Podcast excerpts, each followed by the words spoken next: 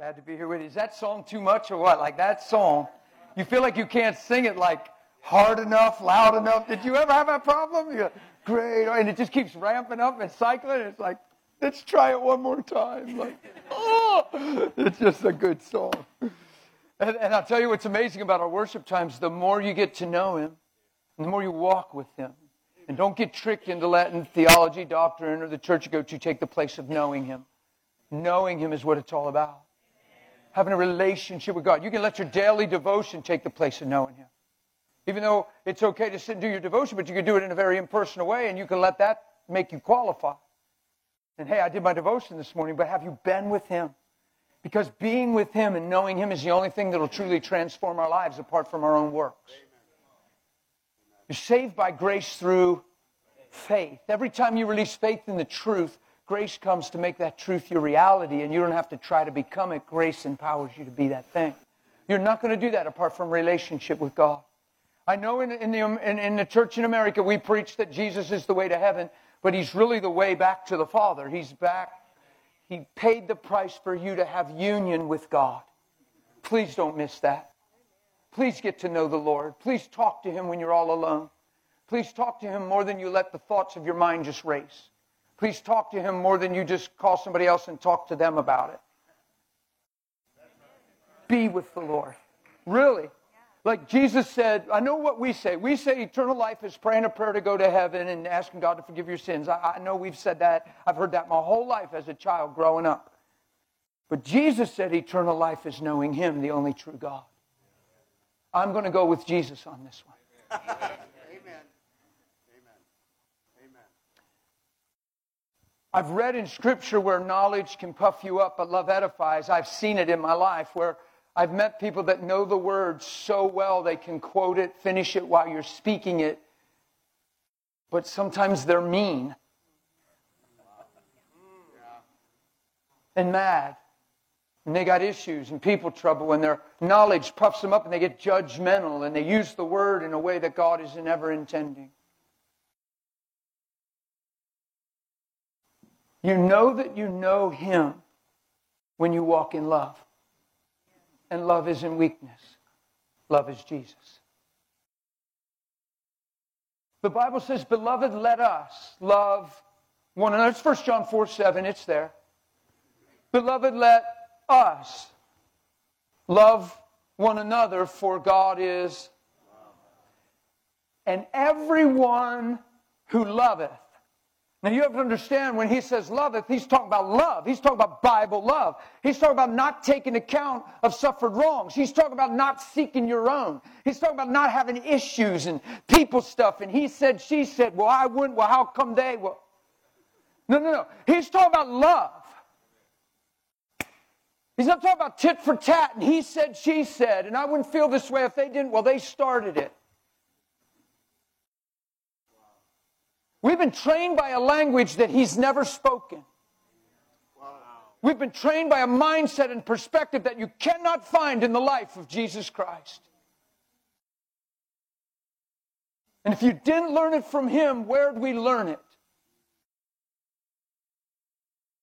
I'm just telling you, we've been homeschooled in the wrong home. The wisdom of man hath become our truth. There's a way that seemeth right to a man, but its way leadeth unto death.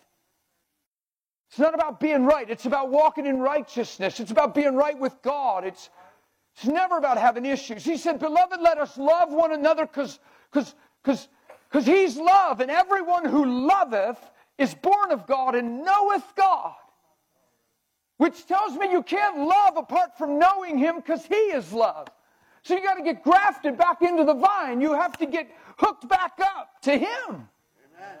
You can't just bite your lip and say, okay, I'm going to love him. People say, back off, brother, I'm trying to forgive. When you're trying to forgive, you're in unforgiveness. You say, well, I'm trying not to be mad. You're already mad.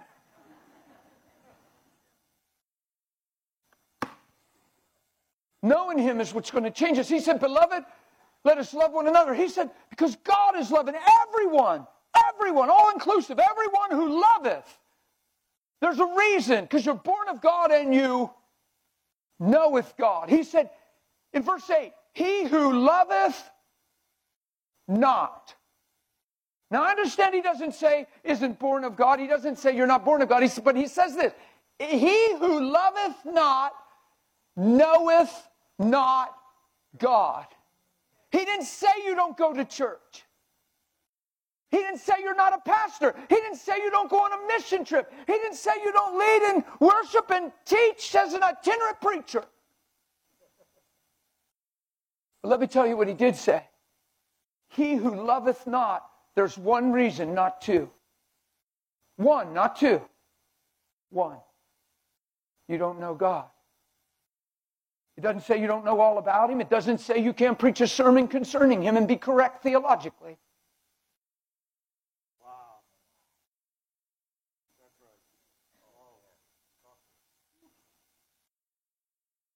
It's powerful.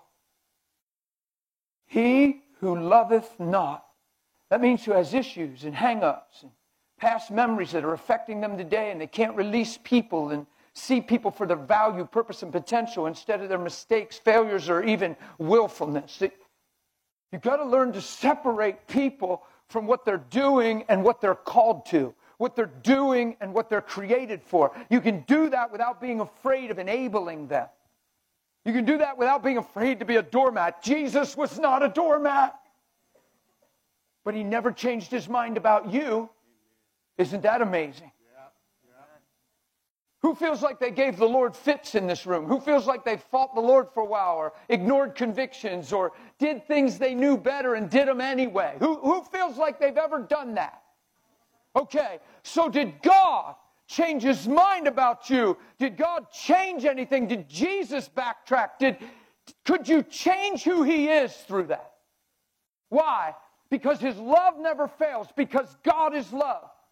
Let's not miss this. I know He's God and He's an amazing being, and, and, and I'm not downsizing God when I say this. He, he knows what I'm saying, so don't you jump the gun and judge me quick. He, he doesn't just do these things because He's God, he does them because he's love. And if we don't get that, we can't follow that because you can't follow God, but you can follow love. Come on, man. Jesus was mistreated more than any man will ever be mistreated in the history of time. There was never anyone more pure, more perfect, and more amazing. And they said he was none of that. They said it was better to release Barabbas than kill him. That's strange. Barabbas killed a man. Jesus raises the dead. Barabbas causes conspiracy. Jesus is pursuing peace. And somehow they have a problem with him. He can't do enough good. It's always challenged and questioned and criticized. But he never stopped doing good, did he? He never stopped being good. He never changed his mind. Why? Because he's Jesus? Because he's love. Well, there you go. That Jesus told me, Greg, to follow him. Oh, and that's even better than singing to him. Because singing to him is great. But following him is amazing. I've never been so free in my life. I'm either the most deceived man you ever met or I'm free. Time will tell. I got my chips on free. My chips are on free. I pushed them all over on the free space. Why? Because you just get to see me for a weekend. And you might think I'm just ramped up or put on my preaching jacket. I live with me. I get to live with me. So I know me. I woke up with me this morning. It was awesome. You know why it was awesome? Because I'm free. I'm not self conscious. I don't have issues. I'm not waiting for you to do anything right for me or nice for me. Watch this. You have no ability to break my heart, to hurt me, to slow me down. Why? I did not wake up to be loved by you. I woke up to be more like him. I woke up to follow Jesus, not need something from you. That empowers me to better love you. And now you can never fail me or let me down or be my justifiable solical reason for not being like him. Well, I'd be more like Jesus if it wasn't for Greg. well, that doesn't fly.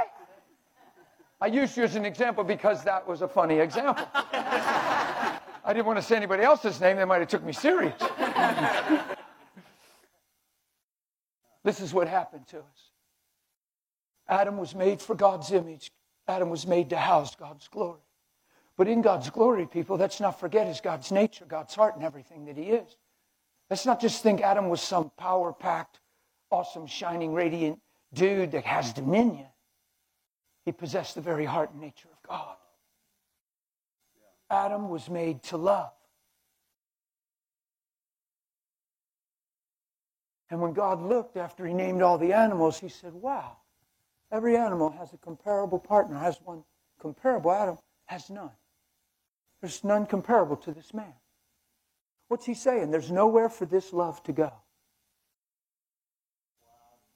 There's nowhere this love can multiply. As I made the man to manifest myself on the earth through the man, the man is stuck like I was stuck before I made the man.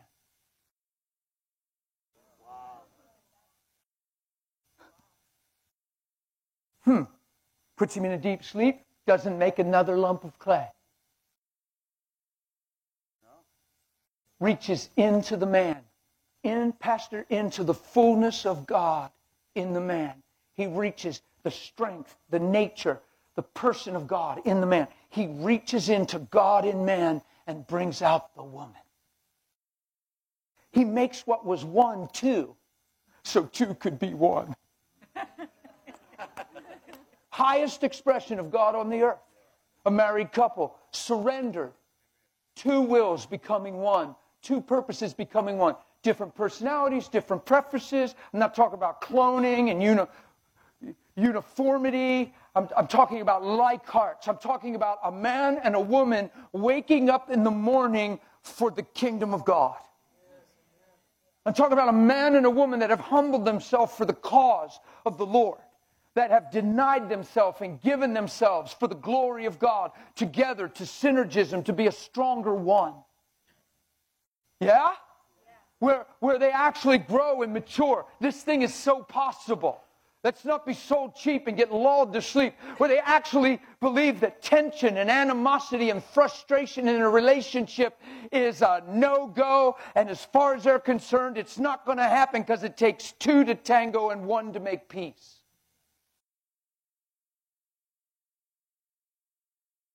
Come on. Oh, I feel the uncomfortable quiet in the room. I perceive a lot of things. No, it's okay. Come on, every time we live that way, we just prove that we reveal that we don't have the revelation of Jesus that we sing about. It doesn't mean we're bad and evil and hypocrites. It means we have a lack of understanding, but that's what we're destroyed from. And you grew up hearing what you don't know won't hurt you. Wrong! It's a lie. Well, what you don't know won't hurt you. It's a lie. It's a lie. What you don't know is destroying you, taking advantage of you, eating you up. In all you're getting, get understanding. yeah? Come on, man. Tension, animosity. All of a sudden you're committed. You understand that Jesus made you for a reason. And you pursue that reason, and it's not going to heaven someday. It's heaven coming back into you now, so the kingdom of God is here. So you can walk in the light as He's in the light. So you can follow Him. Jesus said He was the light of the world. And before He left, guess what He said to the guys? You're now the light of the world. so let your light so shine before men so they see your life lived, your good works, and they glorify just the way you found the Father through me. And when you see me, you've seen the Father. Tag, you're it. Here's the baton. New covenant, New Testament church. I'm putting my life in you, my spirit in you. Walk in the light as He's in the light. And let your light so shine before men. So, why are we on the planet? To shine not to make it, whatever that means. Come on, at large in the church. I travel all over. There's mentalities that I've seen that are from coast to coast. Messages that benefit us. Getting lulled to sleep and believing Jesus has just come to make sure our lives go better. We think he's here just to protect us and provide for us and kind of serve us. There's discouraged people that go to church. It proves something. We don't understand why he came. We're taking life personal instead of the gospel. We're only as good as it's going instead of as good as he is in us. All of a sudden, we're letting life speak louder than truth. That's a problem because truth makes you free. See, if you're not free, you don't need deliverance. Freedom is the absence of truth. We don't need as much deliverance as we think. We need truth in our lives. And what we don't see is destroying us and taking advantage of us. There's a reason every one of us woke up today, and it's to shine. And anything that comes against you shining is an enemy. This little girl, precious girl, she stood up and I see Jesus in her. She's so precious. You, you say, even in the presence of my enemies, you're good. Let me just talk about that for a second. Because your enemies are never flesh and blood. Your war is never flesh and blood. Anything that comes against the light, anything that's trying to turn you down, to shut you down, to turn you off, to get you self conscious, people conscious, instead of kingdom conscious and Christ conscious. It's not about things working out the way you're hoping. Sometimes that just don't happen, and it ain't even in God's interest to make that happen. Sometimes He'll let that thing roll out just wanting you to look like He would in that situation. Why? Because you're the body of Christ. Sometimes we cry and cry for the fire to go out. He wants you to show the world what it looks like to be in there believing and not even be threatened by the fire and live as if you don't even see it and you're not in denial. yeah. I'm telling you, we preach a rescue me gospel all over this country. We preach a gospel that serves me instead of transforms me. We, cre- we preach tons of beneficial messages that cater to the hearer that make them want to come to God for what they can get from Him instead of how they can be transformed into being more like Him. Wow. Wow. Christianity is transformation, not a promise of eternal life. It's new life. Come on. Let's just cut through some religious stuff here. It's hard. I can feel a little bit right now. The goal of Christianity is not you getting to heaven someday. That's a promise because you're one with the eternal one. The goal is to become the man he created you to be, the woman he created you to be from the beginning, apart from sin and the fall of man. The redemption of Christ is designed to bring you back to what always was in the beginning to where man was made in God's image and his likeness. And God is love.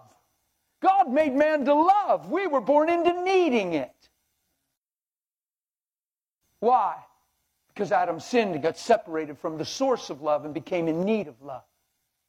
And every man was born into Adam, and we were all born into no identity. Not one person in this room had a grip on who you were when you were born. When you came to a conscious age of awareness, you were totally insecure, totally dependent on others. You needed stability, a support system. You needed love. You needed appreciated. You needed valued. You needed honored. And amazingly, most of us didn't have that list crackling and popping in our lives. So then we began to learn things about ourselves and believe things about ourselves based on the facts. And at a very young age, you're nothing more than a product of how you responded to how it all went down. And there's where you say you found yourself. And the whole thing's built on a lie. Because you can only find yourself in Him. There's so much insecurity in people, there's so much self consciousness, there's so much need for this and that a parent, somebody close to us, Uncle so and so could touch us wrong, and that thing can rule our whole lives. Why? Because we find our identity through what we've been through instead of what he's been through. Whoa, whoa. That's why people say, well, you don't know what happened to me. Well, you don't know what it was like when I was growing up. Well, you don't know what. Why? They keep going back there because it's the only place they ever found a sense of identity, whether good or bad and they actually believe that's them. And Jesus is saying, Come out from among them. That is not you. You're not the person that was touched wrong or unloved by your dad. Take a good close look. I have loved you from this place. Yeah? Isn't it amazing how quick we're saying, well, you don't know what I'm going through? And never even consider what he went through. And never really get the message.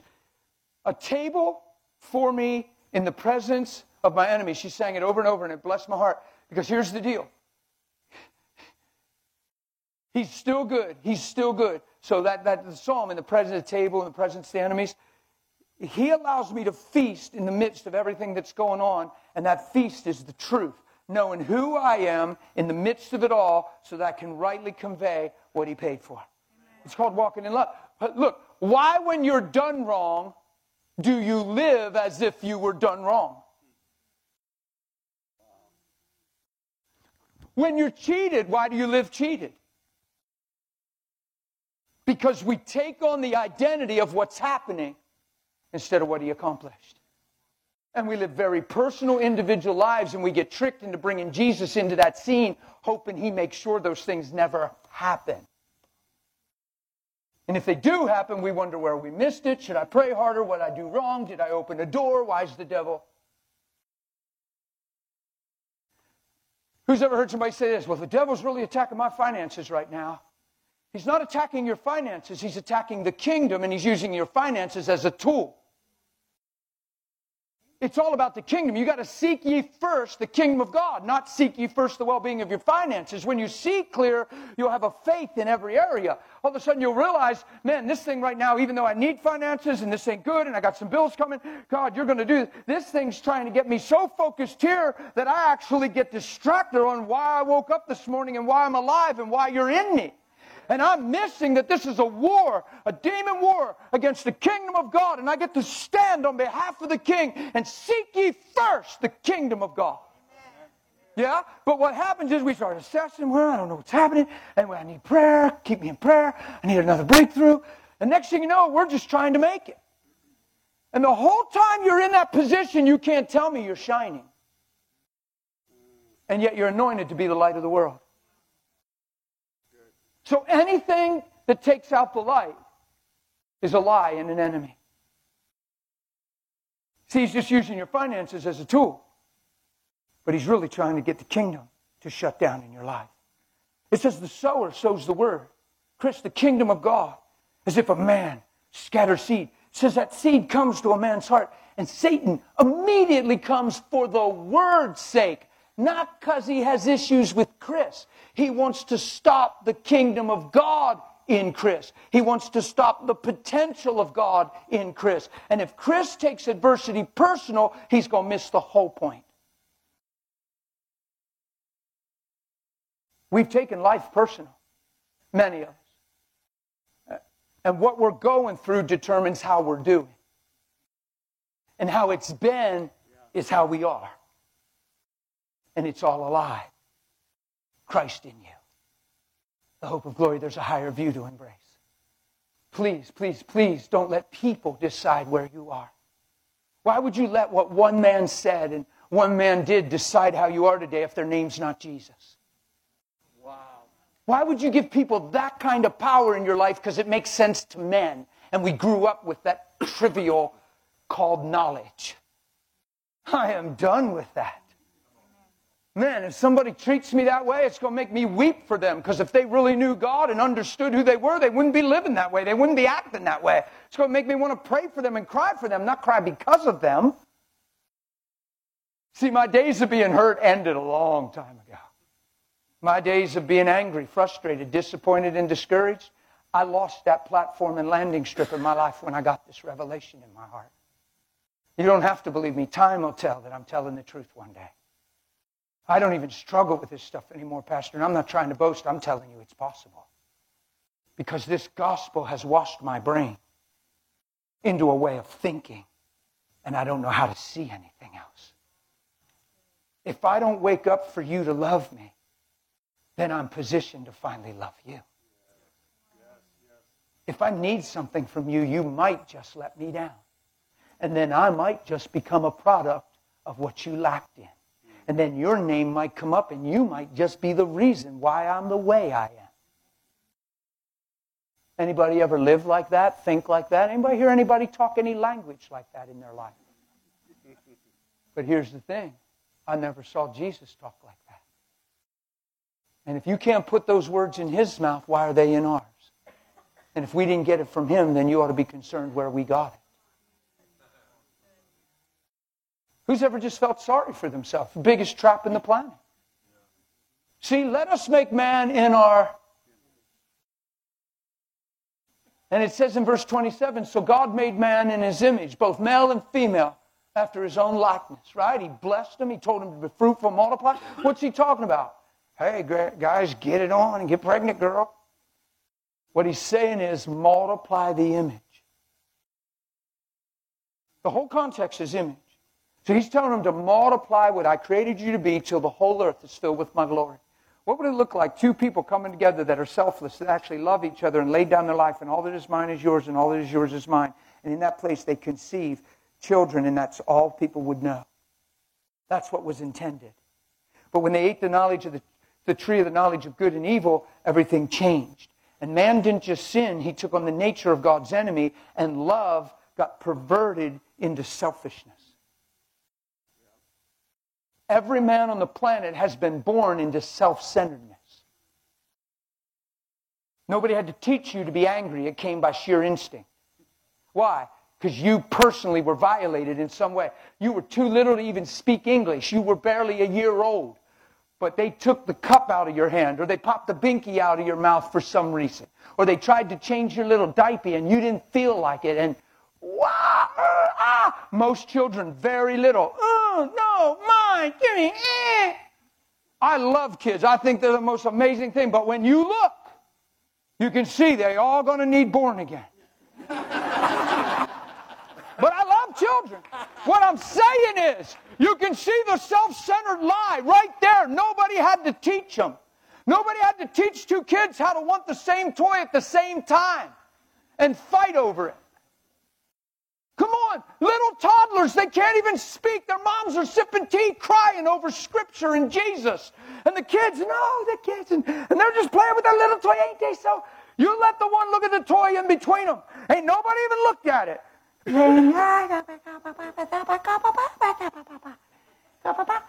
They touch that toy. What's the other one do?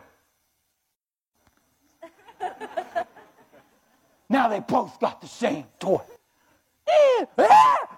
Oh, children, eh, come out, Jesus' name. Does this stuff happen? It's self centeredness. It's me, myself, and I. It's give me, I want, give it up. It's live at the expense of another. Love lays down its life. Do you hear the difference? James said, slow to speak, slow to anger, quick to listen. What are most of us our whole lives? Got a whole lot to say, ticked off, and don't want to hear it. It's not an accident. Perversion. On the earth, we were homeschooled in the wrong home. We were trained by falsity and lies. Every man for himself. Survival of the fittest. It's a lie. It's hurt so many of us. They laugh at you in third grade, third grade for something you're wearing, third grade. And you're aware, you're aware of yourself and you know they're laughing at you. And you're faced with a big challenge. You either become introverted low esteem slowly on the inside, or you harden yourself and become a fighter and say, I don't care. But either way, it ain't you. The outcome isn't the real you. It's all built on a lie and you think you know who you are, and you take this little test, and you're this type personality and this type.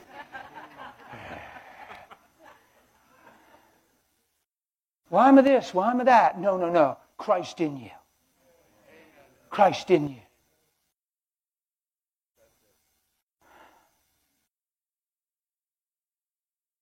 You show me one scripture where Jesus said, if you pray this prayer and ask me into your heart, I'll send you to heaven.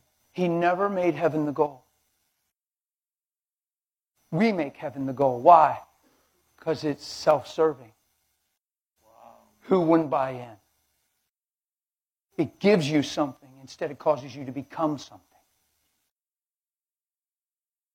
Our whole goal is getting people to pray a prayer so they can go to heaven.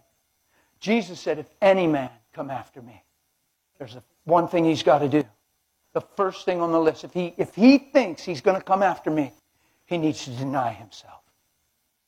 Why? Because Genesis says you weren't made for yourself, you were made for His image. And the biggest problem on the planet is every day men wake up and live for themselves when they're made for the image of God.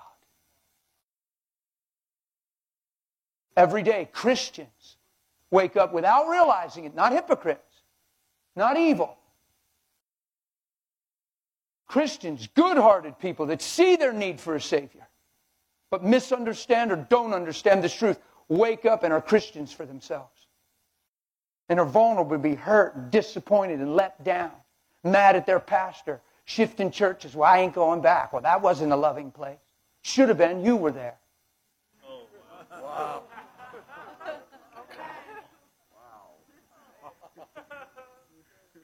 Who's seen people go to atmosphere to test the church? Test. I'm going to go see if they're loving. What's it have to do anything with when you woke up to be like him? You woke up to love. You're not going to see if a church is loving. Go be love. Go inspire somebody. Give to somebody. Lay down your life. Carry your cross already. And go ahead and follow him. It's fun to follow Jesus. You don't get hurt in that place because you don't understand it. You say, Oh, you don't get hurt, brother? Listen, you can compare your human experience with mine all you want be in trouble.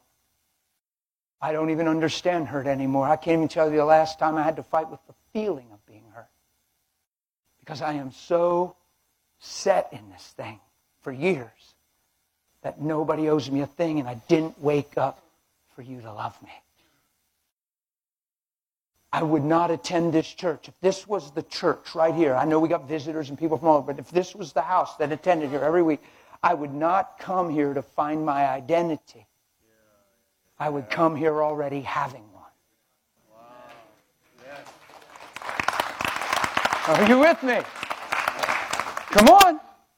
Hey, Jesus is serious. He ain't playing. That's why I'm aggressive and I'm smile a lot, but you can hear I'm serious.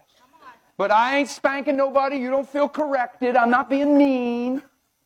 It's just sharp. It's straight. It's sobering. But you can't not hear what I'm saying. It's too clear. I don't talk in riddles. Plain language. Because if it wasn't simple, I wouldn't get it. so I can't go too deep. I'd lose myself. If any man, don't you like that? All inclusive language, he always has it. If any man, that means we're all invited. I know people teach different. There's wars out there in Christendom, you know. Well, God already knows who's saved, and there's people that can't be saved. No, no, no. If any man, watch, all who call on the name of the Lord shall be saved, unless you weren't chosen from the beginning. It doesn't say that. Sorry, I don't. Am I in an area where that's prevalent or something? Because I'm going to get in trouble. I can feel it. You're good. I'm backing up. Come on, man. Let's just stop making the word say what it isn't saying. He just said, "All who call on the name of the Lord." That means you can if you want to. Exactly right. That's right. Paul said, No man has no excuse. Why? Because grace has ruined his heart. He can look at physical, natural attributes of the earth, attributes of the earth, and say, Wow, there's a God, and know it in his heart. If he denies it, it's because he's choosing to. That's the Bible.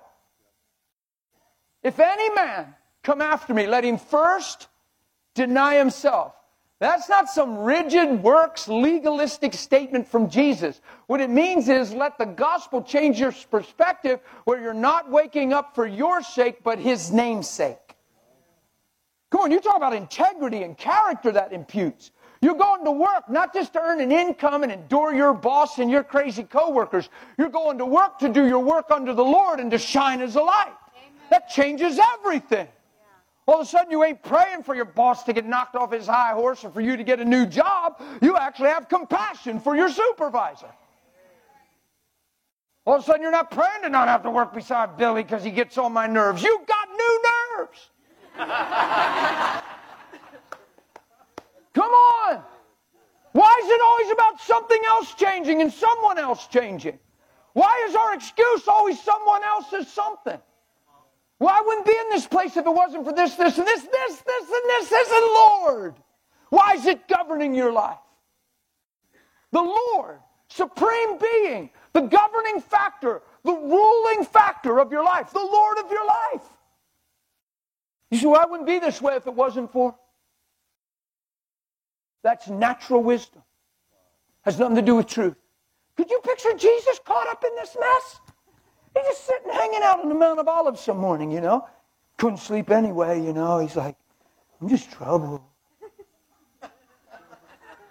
Peter gets up a little early, trying to beat the rooster crow.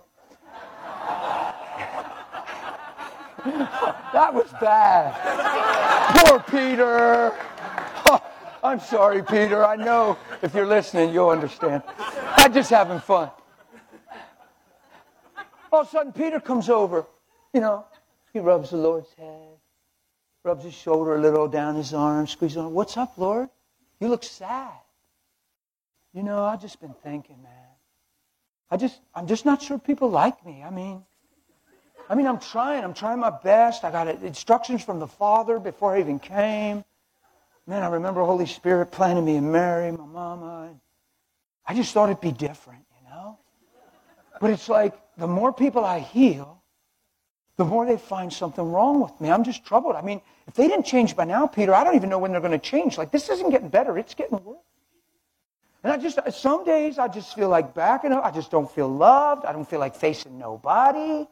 But you know, they're still needy. They come to me. You see it. I've multiplied the food, right? Oh, that was amazing, Lord. Yeah. But why'd they come back the next day? Because they wanted more food. They could have cared less about what I was saying. Do you know how that makes me feel? I just, I don't know. I think I need a break. I, I just can't imagine getting up from this place and going down this mountain and being thronged again by the same disrespectful heart. And then John comes over and he says, Lord, are you okay? John, today I'm going to lay my head on you, man. Would you just pray for me?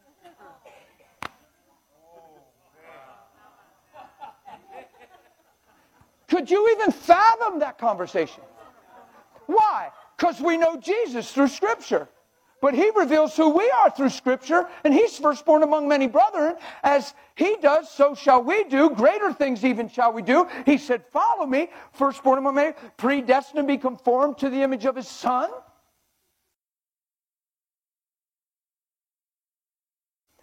Can you picture Jesus thinking, talking, and feeling like that? It sounds foolish and hilarious when you put him in that equation. Then why doesn't it sound foolish if we're there when we're made for his image? Somehow we think following him is trying to pull off a miracle. I think following him is living from the place that his heart abides. I think your will be done on earth as it is in heaven has more to do with the heart of God than the power of God. We say no cancer in heaven, no cancer on earth, and it gives us the confidence to pray against cancer. Now, I'm not saying that's wrong, but that's all we think. There's no animosity in heaven.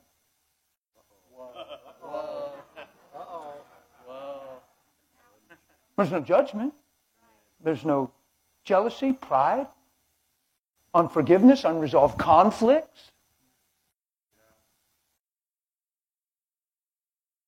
Your will be done as it is in. Remember that 1 John 4, 7, and 8 I quoted for you? Beloved, let us love one another. You know what verse 17 says?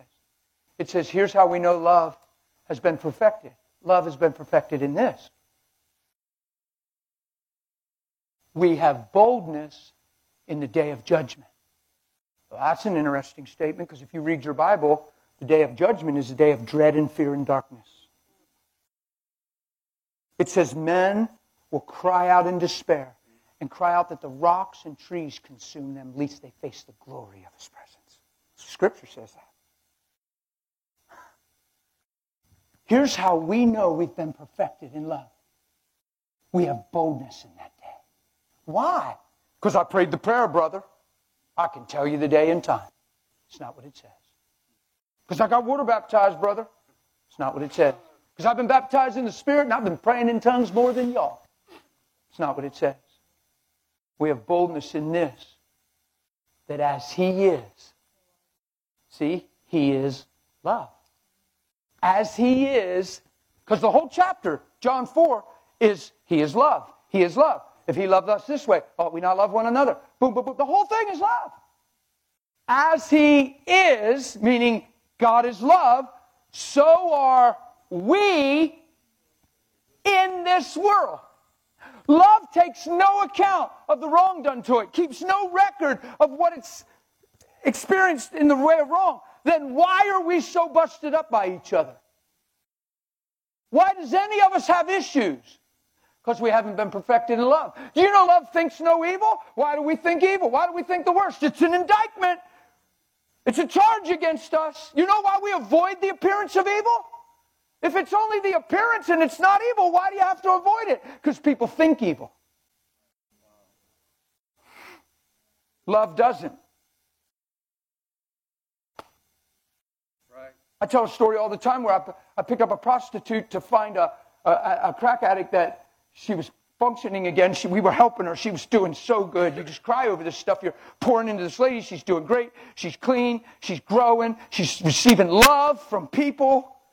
She's coming out of a, a world where there's no trust, where she's condemned, where she's worth nothing. That's the root of all addictions. It's low esteem. It's people not seeing the value of their life. So they live up to the low level in which they assess themselves. If you can let the gospel teach people who they really are and raise their value, they'll wonder why they were attracted to this. They'll wonder why they needed this. They'll wonder why they sold cheap when they weren't for sale at all. You teach people who they are, not what they shouldn't do. I'm preaching right now. Oh, I didn't fly here to not preach. yeah. I've jumped in car wrecks. I've watched cars crash and people fly. I've never seen it in my life till I was saved. And once I had something to offer, Jesus let me in on the moments. Probably seven times I've watched cars crash and people fly, and I'm right there. I get back to my car, I got blood on me. I don't even know it in the moment. I got people hanging upside down, people convulsing on the road, and I'm just praying and doing what Jesus would do. You ain't thinking all this other stuff. You just clean it off and thank God and keep on going. Yeah. Yay. So I picked up a prostitute, and it was legal. Jesus didn't mind at all. The trouble is, a large percentage of God's people would have had other views and would have had problems. That's a sad day. Because we'll go sing Holy is the Lamb and get excited about what we're singing instead of living that holy life. There's a higher place that He's calling us to, people. And ain't nothing I said tonight that you can't live if you wrap faith around. Apart from any challenge, circumstance, or person in your life, you say, Well, you know what it's like living with my spouse? Well, if God said, You don't know what it's like enduring them, he doesn't endure you, He loves you. If you can't put your language in God's mouth, then don't let it fit yours. If you let your complaint, if you can't, if it don't fit in God's language, then why is it in your vocabulary? You got every reason to run this race. He gave it to you. And he told you to run it well and never look back. There ain't one person in here that isn't invited, and there's not one person in here that can't.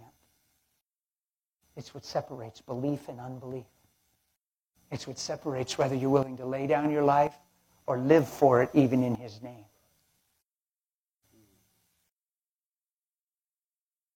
When you stand before the Lord in that day, faith is not going to be revealed because you attended church and served in ministries.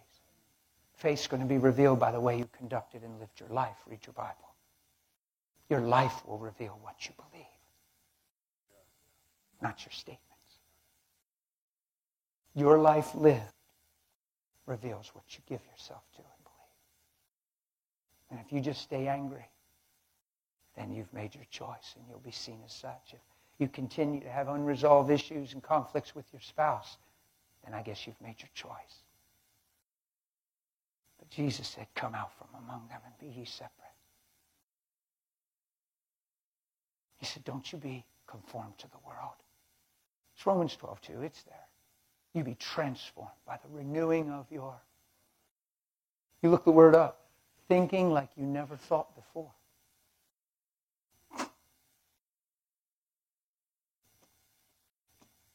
I learned anybody can have issues, but who's willing to love? It takes two to tango, one to make peace.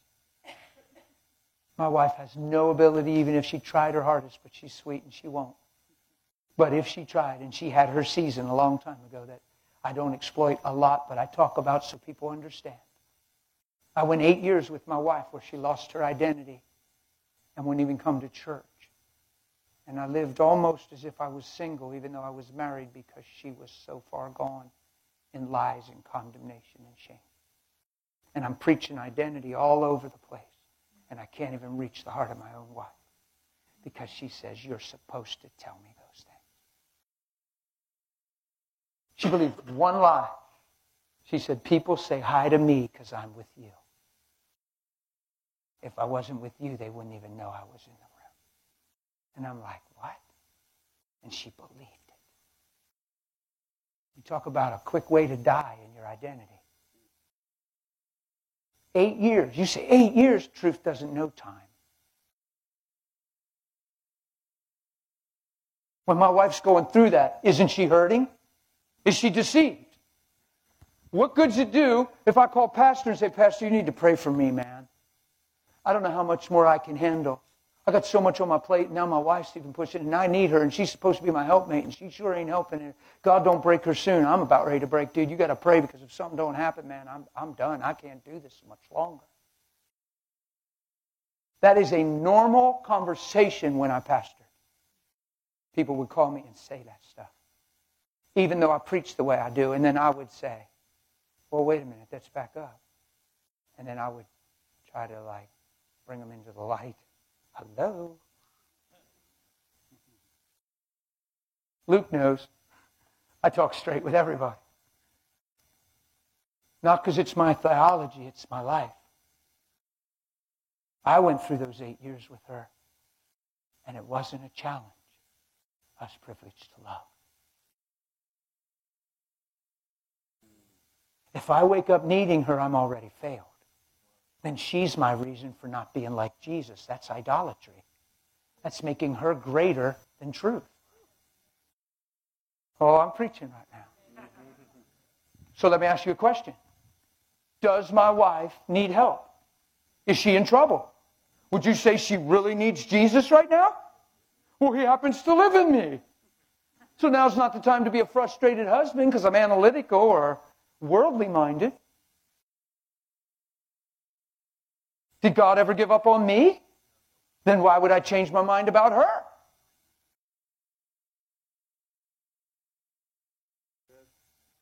Hello? You be honest with me. Oh, I feel the, I feel the uneasiness in the room.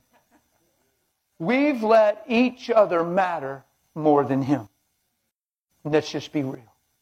Spouses, we're notorious at this. I used to do it before I knew Jesus. I haven't done it even remotely since I know Jesus.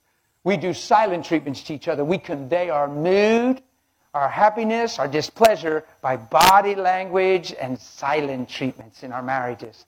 Hey, honey. Hey, what's wrong, mom?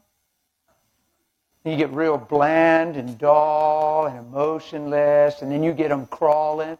What's the matter, honey? And you just pull them along. It's control and manipulation. It's self centeredness. It's everybody's losing. It means you're supposed to die already and get a grip and get right with God.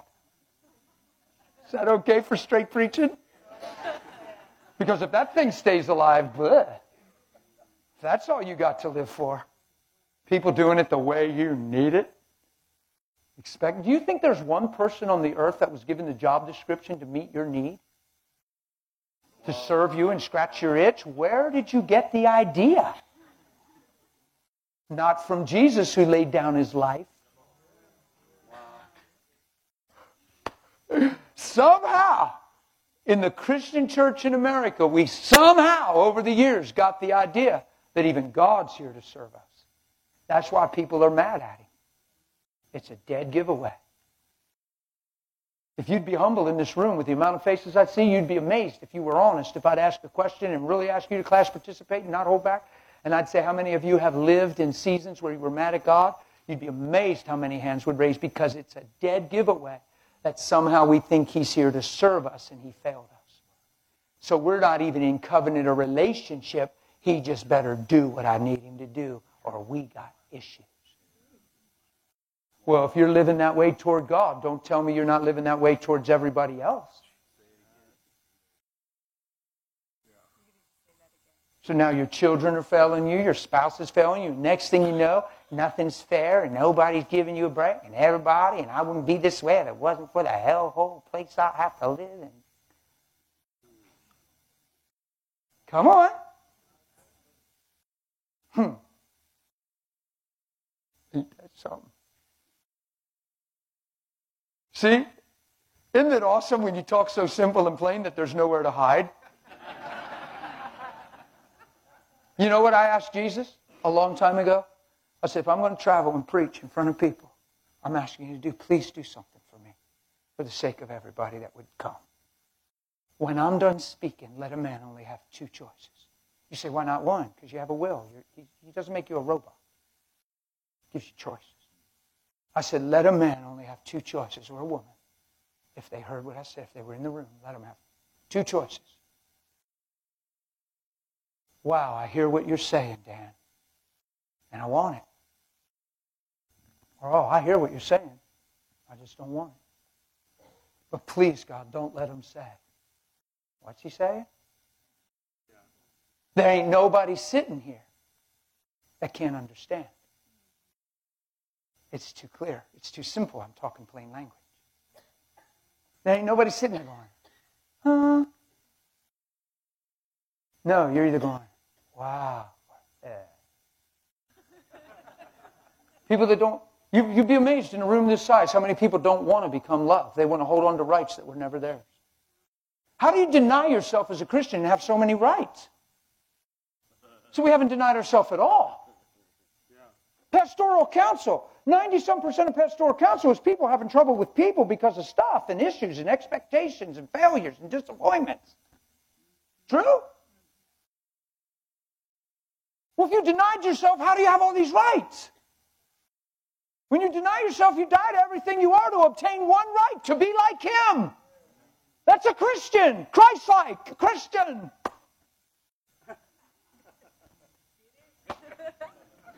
Sorry, I got to act goofy so it sticks. Don't make me act so goofy. Just say, okay. Thank you. If I can get normal again. I was freaking out there. Like, Did you get it? I just don't know where we ever got the idea other than this self centered thing has more of a root than we realize. I talk about living by faith and not feelings. People say, well, Dan, God gave us emotions, not the emotions you grew up with. God didn't give you. Where'd you ever get the idea that the way you grew up is what God made? That's what Adam made. Wow. Your emotions that you grew up with have nothing to do with what God created you to, to house and express. Why? Because all your emotions flowed out of a self centered wellspring without you even knowing what was happening. Who had to study and nail jealousy?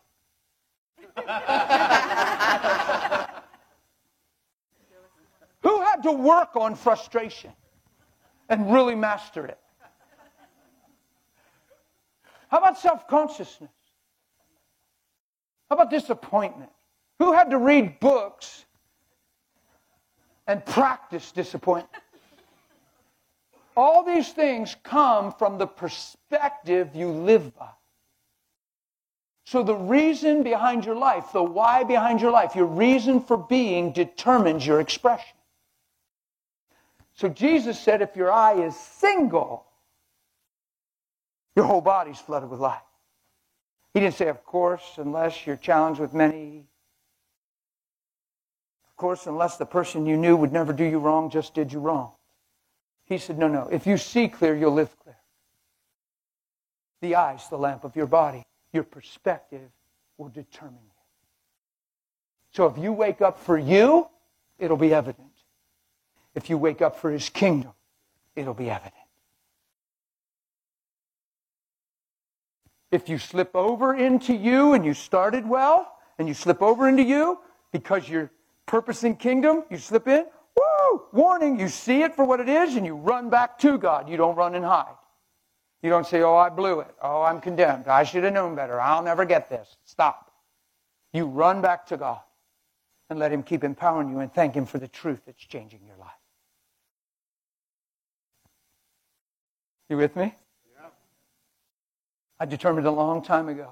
I said earlier, I'm not going to let one man decide who I am and how I am if his name's not Jesus. I'm telling you the truth. When I woke up this morning, it's already settled in my heart. You didn't owe me a thing from the time this day started. And I owe no man anything but to love. And love fulfills the law because it does no harm to a neighbor. Romans 13. Are you with me? 1 Timothy 1 5. The goal of our instruction, the purpose of the commandment is love. Jesus said, Hey, I'm going to give you guys a new commandment. He said, Actually, it's not a new commandment, it's what you had from the beginning love one another. What do you mean you had it from the beginning? Way back in the beginning, when God said, Let us make man in our image, what did he do? He made man to love. Adam got cut off from the source of love, became in need of love. We were born into Adam. You must be born again. Somehow we turned that into a beneficiary prayer that takes me to heaven instead of transformed and restored back to the beginning. God made man to look like something and to live like something that looks just like him. A lot of people don't even believe it's possible because we lord our own past experience over his grace. And we think who we've been is greater than who he's empowering us to be. Yeah, but nobody's going to be perfect, brother. Well, you can't tell me that you, well, everybody's going to have their moments. No, that's why you have yours, friend. Because that's still your belief system. So you have a platform and the plane can land anytime it wants. You got a runway. You take away the runway, the plane can't land. Where's my little pilot buddy that I met today? Where is he? He's here. There he is. I spotted you, man. You couldn't hide from the Holy Ghost. I was like, Lord. I was like, Lord. now watch this. If you got nowhere to land the plane, nowhere to land the plane, this is simple. Your perspective is a landing strip for things. If you take away the landing strip, the thing can't come in and land anymore. If he's flying the plane and there's absolutely nowhere to land, he's going to have to circle, fly, circle. Oh, yeah, it might still buzz for a while. You might still get impressions. Hey, it's still here. You might still have an awareness. But sooner or later, God forbid, this plane's going to run out of gas and it's coming down. And when it comes down, it ain't going to fly no more. Now, that's not going to be his scenario, but that's what would happen if you couldn't land the plane. Sooner or later, it's coming down, and it ain't going to be perfect. What would happen if you change some things in your perspective and them old planes couldn't come in no more? All of a sudden, they had nowhere to land. And all they could do is buzz around the airport a little bit and say, hey, this is so familiar. I landed here 50 times before. This runway's closed. I ain't got nowhere to come in. And next thing you know, because you're submitting to God and resisting the devil, he'll flee. That thing comes down, and it is no more. Ain't that something? Come on. I don't think, honestly don't believe that we have as many problems as we think. I think we have an amazing answer. I don't think we should be trouble conscious and problem driven. I think we should be Christ in us, the hope of glory. I think we have one amazing answer. So, what do you say? Are you in? You want to live this thing?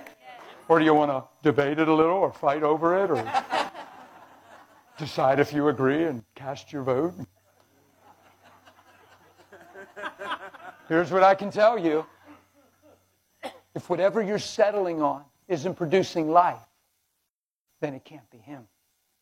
Because He came to give you life and life even more abundantly. And if what you're believing isn't encouraging your heart and sending you forward, it can't be Him. So you got some real healthy barometers to look at. Yeah? So why don't you be just to your own life, your own heart, your own conscience? And say, man, if I'm holding on to this and it ain't producing life, watch this. Not because I'm needing to be right. I could even be wrong when I say this. When I, if I'm even wrong all night long. If what I'm saying makes you mad and you feel bothered by me, or are you done yet? You just feel aggravated by me. That's a warning signal. You're a million miles from God because I don't even have to be right, and you shouldn't feel that way. You should hurt for me, feel sorry for me. You should pray for me if I'm lost. You know how quick it is to us to get agitated with each other? You know how we've lived by first impressions? We walk in a room and decide who we like, who we don't, who we'll get close to, and who we'll avoid. That's a sign you don't know Jesus like we sing. Because he would never do that. Would he? he wouldn't. Man, he hung around the, the tax collectors. He went to Nicodemus's house. He touched the religious. He touched the sinners. He took time with everybody. He went to Matthew. He called Matthew out. He's collecting money. He's a tax collector. Matthew. He said, Follow me. He said, What are you doing? You're an idiot. You're taking money from your own people and you're working on behalf of the Roman government. What are you doing, man? He goes to Matthew's house and chills out. He goes to Nicodemus's house. He, he goes to Zacchaeus' house, the wee little man that sat in a tree. You ever sing that song, right? Zacchaeus, the wee little man. He was up in a tree. He said, Come down, I'm going to your house today. Wow!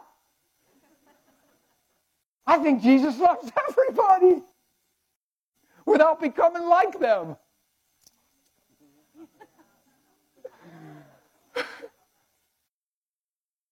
I mean, he went to the extremes. He, he's loving the lady who was fresh in adultery. Why? Because he doesn't see her as an adulteress. He sees her for her potential purpose. He knows why he's here to redeem life, to restore purpose. So he's not going to judge her as an adulteress when she's about to become so much more in Him. These stories are amazing. It shows us how He lived, and He said, Follow me. We ought to understand what we're following. Hey, do you know? Yeah, oh, I know Johnny. Yeah, I remember Johnny. When's the last time you seen him? Well, I ain't seen him for four years, but I'll never forget. Blah, blah, blah, blah. And, it, and it's the worst thing you could remember about Johnny. Four years later. I assure you that's not Jesus. You don't even know, Johnny might have fell on his face, cried bitter tears, and Johnny might be filled with the Spirit and tearing it up for the kingdom, and you're still remembering what he was.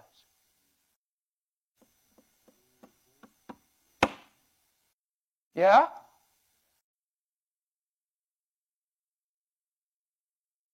It's funny how I remember. You remember stuff. Luke's sitting here because he used to go, I used to pastor church he attended, but I remember using you as an example one night about that in the service. And you were sitting there. I said, Look, Luke could have this and this and this. And I put something on him. I said, You ain't seen Luke for two years, man, but you hear Luke's name, and the first thing you think about is what Luke did that you didn't appreciate, and that locates where you're at spiritually. And you got your eyes so fixed on what Luke wasn't that you've missed becoming like him. And I said, the whole time Luke could have cried and repented, and he could be filled with God's Spirit and commune with God, and all you can see is what he did wrong in your eye. And you've missed what he's become. It's just real. Yeah? You guys good? I feel like I preached forever. Did I get up here early or something? Or did God just stop the. I've always wanted him to do the Joshua thing for me and just stop time. Because I feel like I have the greatest anointing on the earth to eat time. Like time just goes. And I'm like, what? tonight I feel like I preached like forever, and I'm looking at my watch and I'm like, is it that early? But I feel, I feel, I'm, I usually don't, I'm never done. I just stop. no, it's true. It's true. But, but honestly, but because I've never had, Mr. Pilot, I've never had the control tower come into my little thing and say, bring it in, Darren. You're next. You're in line. There's the runway. Come right on in. I don't know how they talk, but I've never heard the runway. I mean, I sometimes I can see the runway. I've never heard one time in my whole life. I've never heard the control tower say, bring it in. He just leaves me there, and I just stop. I never landed in my life. I don't think I ever landed. I never landed. People teach how to land in a sermon, how to throw the net. God's been throwing the net from the time I opened my mouth. Yeah. We're strategic in our preaching. You can tell I didn't preach a sermon, right? I just talk in my heart. You know what's awesome? He taught me to never go outside of what I know in Him and what I've lived and what I've been in Him. That's why I'm so passionate. That's why I'm confident. Because I'm preaching my life, not my theology. Wow. Not my doctrine. It's my everyday love walk with Him. Almost 24 years ago, He changed my life, and I'll never be the same. I feel as passionate today as I ever was, and people used to say I was crazy passionate. Was I passionate back then?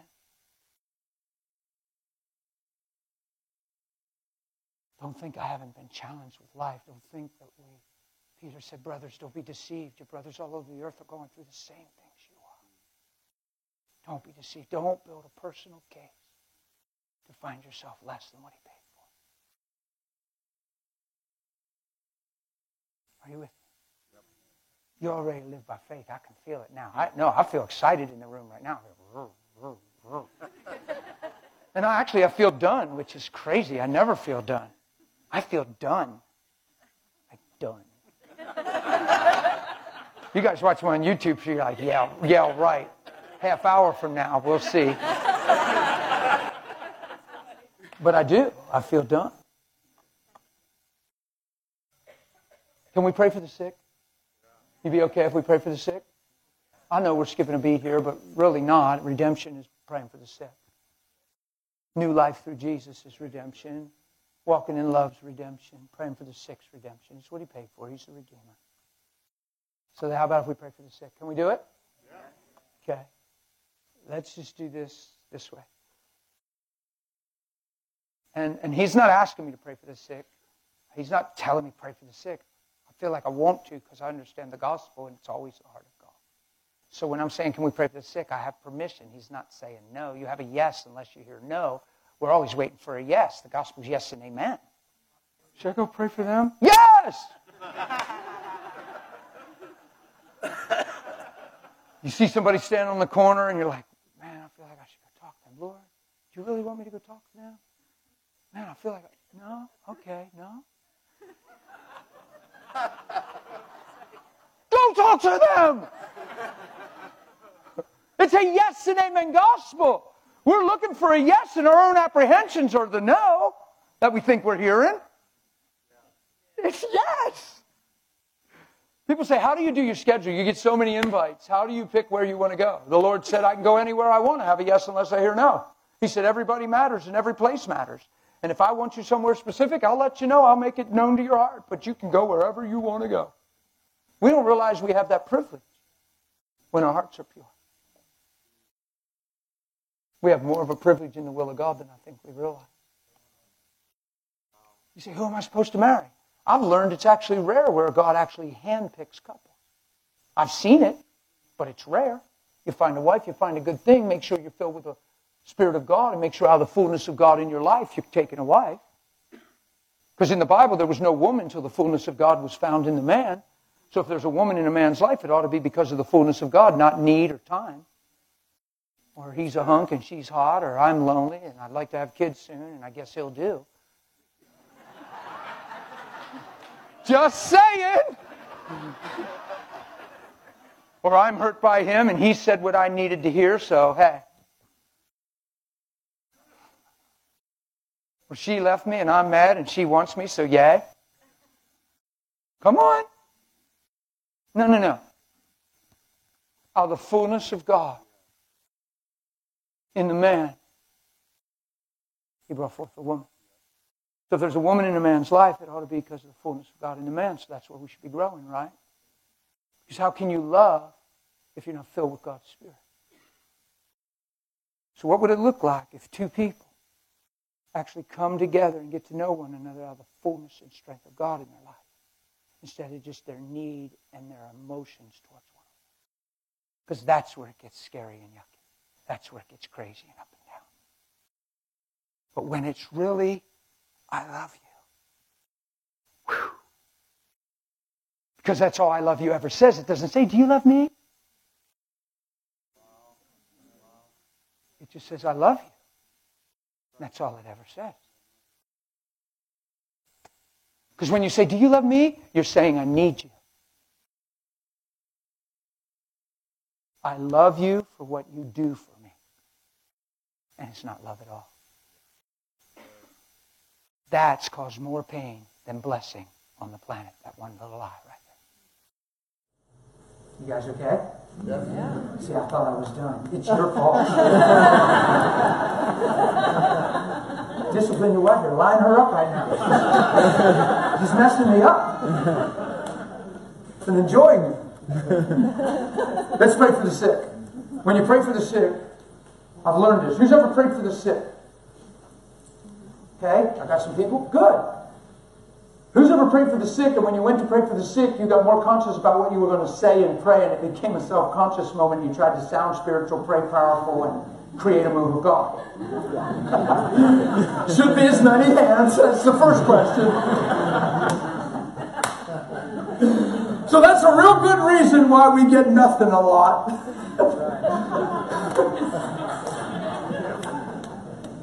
but we're trying to turn it into theology. Well, God sometimes, well, He doesn't always. Well, look, we prayed and God didn't, so He must da da da da da. Stop. The book's written. You find God through Jesus' life, not your experience. And if your experience doesn't measure up to Jesus' life, then challenge your experience. Don't change His word. Please don't change His word and make your word, His word, fit your experience. Keep pressing into your experience fits His word. Very important what I just said. I hope you got it. Jesus said, when you see me, you've already seen him. So the Father's already revealed through the Son. So we find God through the life of Jesus Christ. So where sickness has been concerned, you look at Jesus in, in healing, you look at his life, you look at the way he responded, the things he said, and you find truth because he's the truth. And if your experiences in your life doesn't see the same fruit and result, that just means we need to grow up into Him in all things, not change our mind about what we believe. Some of us have a hard time, I'm not being mean. I'll look up so you don't think I'm talking to you. Some of us have a hard time taking authority over our attitude. And we want to see the supernatural. And question when it doesn't flow. Good. Good. When you pray for the sick and you get self conscious and try to pray hard and pray right, that's the sure way to stop all the momentum of what He paid for in the kingdom of God because then it'll slowly become your works, your prayer. All of a sudden, you're the prayer warrior. All of a sudden, everybody's trying to pattern you, and now you're teaching on how to pray, and it's all of a sudden it's you saying the right thing instead of believing the right thing. As soon as you shift into works, you stop with it. Everything stops. Okay? When you pray for the sick, here's good news. This is good news. This isn't sarcastic. This is good news. The Lord told me to share this everywhere I go when we pray for the sick. Your prayer never has and never will heal anybody. Amen. It's your faith in His finished work and His love for the person. That's right. It's not your prayer. Your prayer heals no one. Watch. Be whole. Be healed in Jesus' name. When there's a revelation, be healed. In Jesus' name. It's a declaration. You're saying what you see.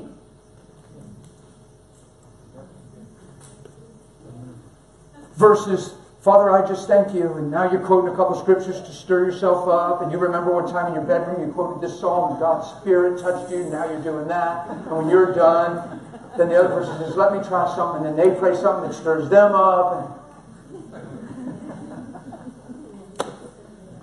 I'm just saying, I've been around us.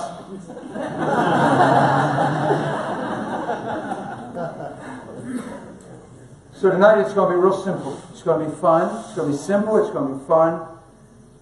Jesus is going to do what Jesus does. He's going to change things in this room and bodies. How's that for confidence? Now, I already said that, so I believe that with all my heart. It has nothing to do with me. I can make that statement. Because it's Him, it's who He is. I can, I'm bearing witness on His behalf. It's just His nature. And when you see it and you believe it, it invites His very nature in that arena. Yes.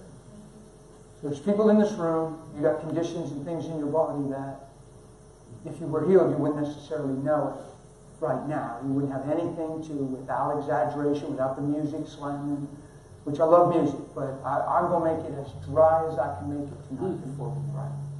On purpose. As dry. We're so atmospheric.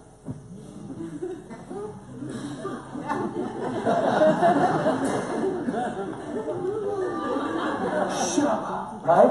And then we're ready. You're walking through the parking lot and they're hobbling and hurting, and you get to their car. You don't have these awesome guys with you. You does sometimes you're nervous. Sometimes you're wondering if they're going to think you're nuts. Sometimes you just got to press through all that and be a Christian Nike commercial and just do it. Right? And when you get there, you just need to know that He loves them. And he encouraged you to step out in his word, so that's why you're over here. If it wasn't for Jesus, you wouldn't be here, and you're trusting that he would show up because he loves them. And the fact that you're there means you love Jesus, you care enough about them, that you're willing to lay it all down no matter what anybody thinks. And then you just say, hey, wow, you really hurt me. You need help to your car. Da, da, da. You just make conversation. And you say, kid, listen, would you mind if I do something?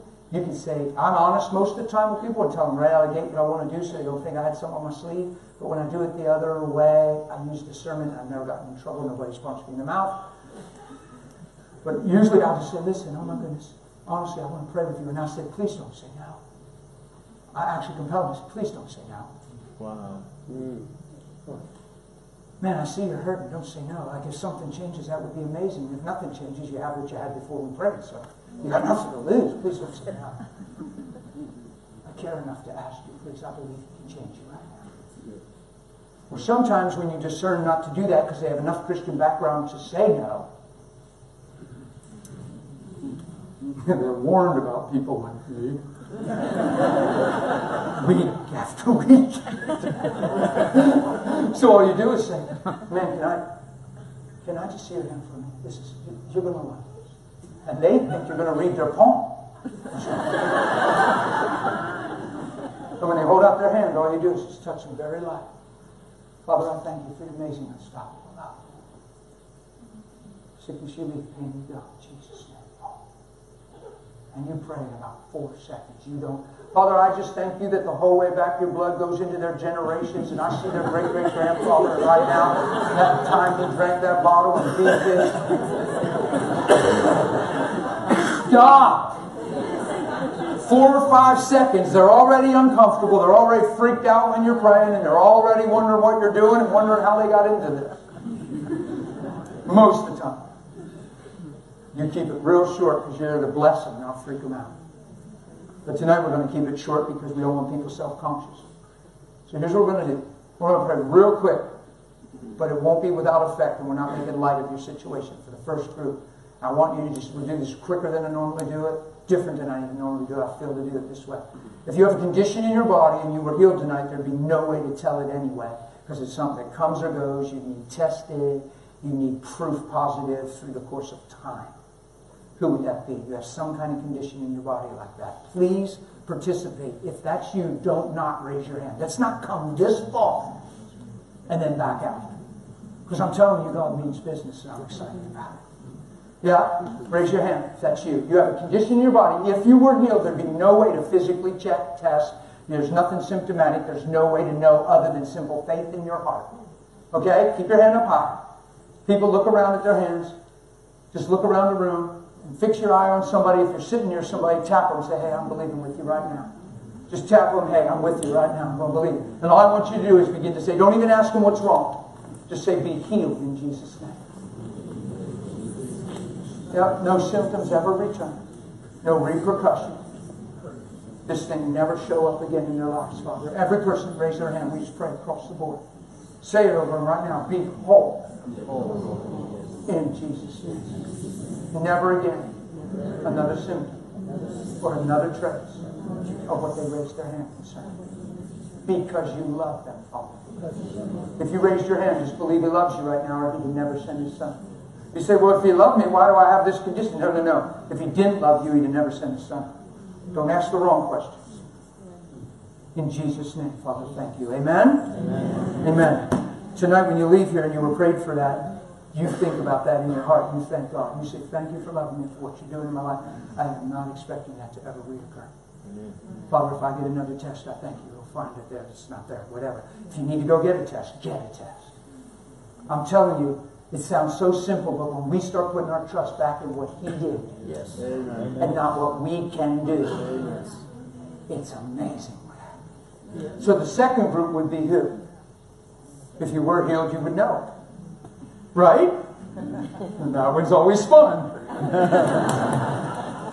Can I tell you the number one reason Christians don't pray for each other sometimes? Like the number one reason why men don't pray for each other or Christians don't pray for the sick? They're afraid nothing will happen. Number one reason. So because they're afraid nothing will happen, they don't step out and pray. So guess what they always have? What they're afraid of. Oh, wow. So what are they protecting? Themselves. Yeah. So die already. Yay! You say, man, that service was great. I went to die, man. I died all the way through that service. How was the service? I died. Yay! Because you can't live until you die. That's why we were baptized. It's a sign of death to yourself. It's not an ordinance to qualify. It's a sign of death. It's not the next step on the salvation list. It's symbolic death, burial, resurrection. Die in the likeness of his death so I can raise in the newness of life. Yay. You're a good pastor like me, you hold them down to every bubble stops. You make sure. I have faith for it. I'm doing it,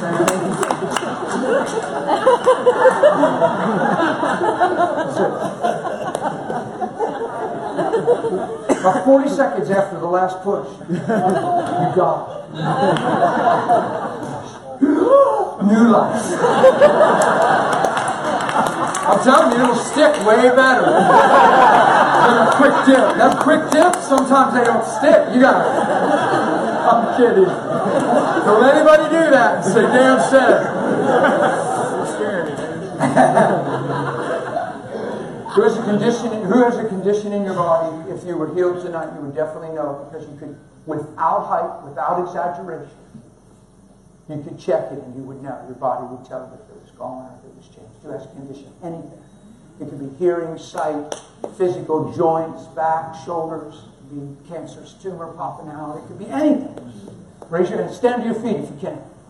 If there's anybody that can't stand and you want prayer, make sure I see you. I just don't know if you're in the room. Just stand, please. Stand to your feet. Good. You guys are participating. Do we have everybody? Don't anybody hold out on me. Don't make me go fishing. I'm a pretty good fisherman. Seriously, we didn't start last week at the church I was at, the ministry I was at, was at a recovery center. God wanted one man to stand that wasn't standing, so he just kept giving me little words of knowledge till the boy finally cried and stood. And you know why he didn't stand? He was raised Baptist his whole life, and he was freaked out and said, I was taught to never be a part of anything like this, and, and I was scared of what was happening, and I didn't want to stand. And when you made it so obvious through those words, it freaked me out. My heart was pounding out of my chest. I finally stood up and he just started weeping. He was healed like that. Really? Like that. It was so fun. I said, buddy, you're probably already healed. Do we got everybody? Everybody. Okay. Here's what I need you to do. Just not, you're not worshiping God right now. You're just identifying yourself. I need you to just raise one hand high so we know who you are and where you're at. Here's why. The people sitting, I'm setting you up. You didn't know I was doing this, man. The people sitting, you're my prayer team. I need you to please cooperate. If you're uncomfortable, I want you on my team for sure. Because you're not going to rely on yourself. If you're nervous, be on the roster. If you're saying, I don't believe in healing, I really want to hire you. Okay? So get up out of your seats. Keep your hands up till somebody claims you. Do not pray yet for anybody. Just claim them. Have fun with it. Break the ice. Say, hey, I never did this before. I'm claiming you. Go claim somebody. Find somebody. As soon as they find you, put your hand down. When you're accounted for, put your hand down. The only hands I want up is if people are still finding you. Everybody put your hand down if they already found you. Look around for hands up. Help me, people. Don't tag team if I need help. Don't don't like two on one if I need help. I got a man and a lady over here. Yay, guys, you're awesome. And I got wow, she's covered. Is there anybody not covered? Oh, there's a lady here. She's hard to see, little thing. Jesus sees you, honey. He's like, you got a better view than all of us. You need prayer too? Right here. Raise your hand high, honey, so people see you. Do I have one person that could go stand with her? You got her? Thank you. You guys are great. Look how easy we did this. Okay, now here's the deal. Nobody can mess up because we're only going to pray. I'm only going to give you like six seconds to pray. And I'm going to tell you to stop. It's for you, so nobody gets in trouble. Nobody has to be uncomfortable. Nobody have to get self conscious or get into works or try to pray. It's the biggest trap when we pray for the sick. We try to pray the perfect prayer, the powerful prayer. The... So take three seconds. This isn't your six second prayer. Just take three seconds. Guys that stood up, the girls and guys that stood up for prayer, give them the three second version. Tell your person what you stood for. If it's not too personal, if you can tell them, give them a three second version. Just say, I got herniated discs in my back. I got arthritis all through my body.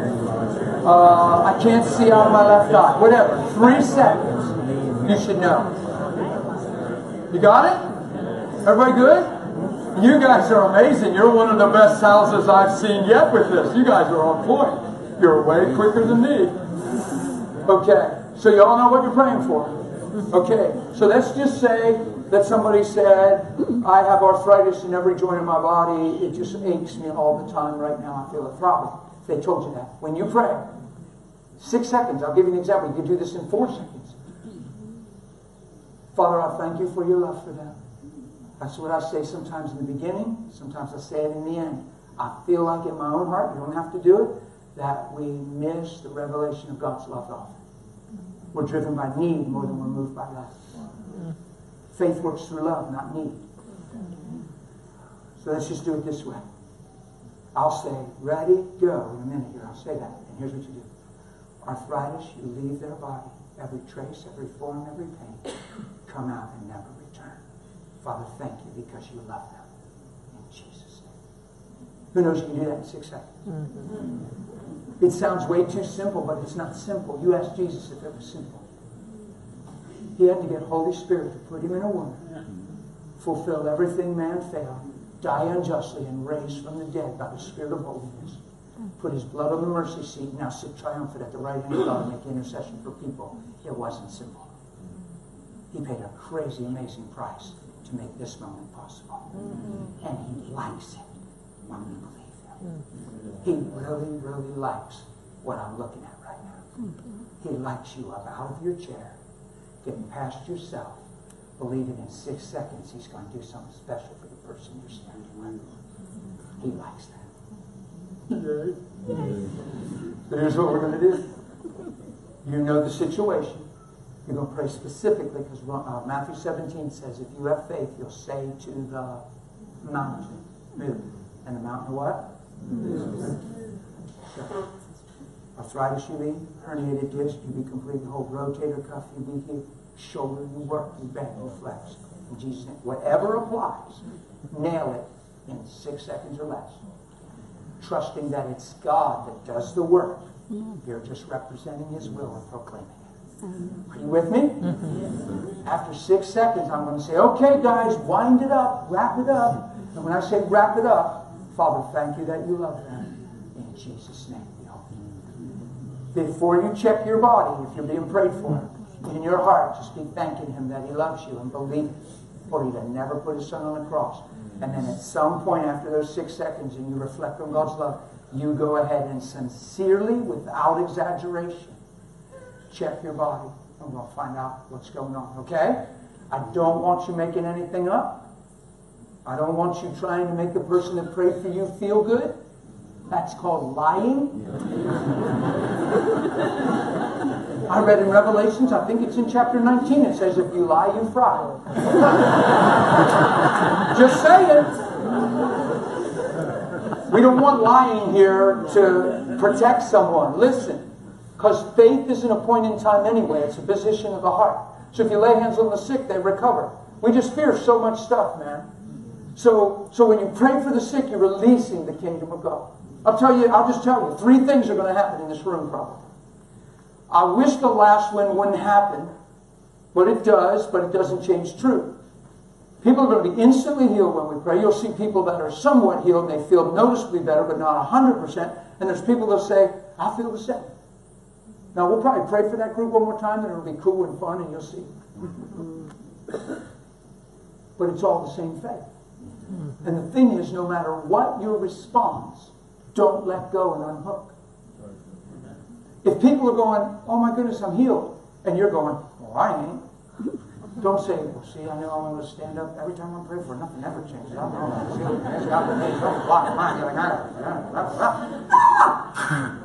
Stop tonight. Stop.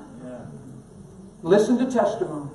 Stay connected to the love of God. Listen to testimonies. Rejoice in that testimony and thank God He's a healer and that He's doing things in people's lives and He's touching your body as well. And check your body again. Hear another testimony.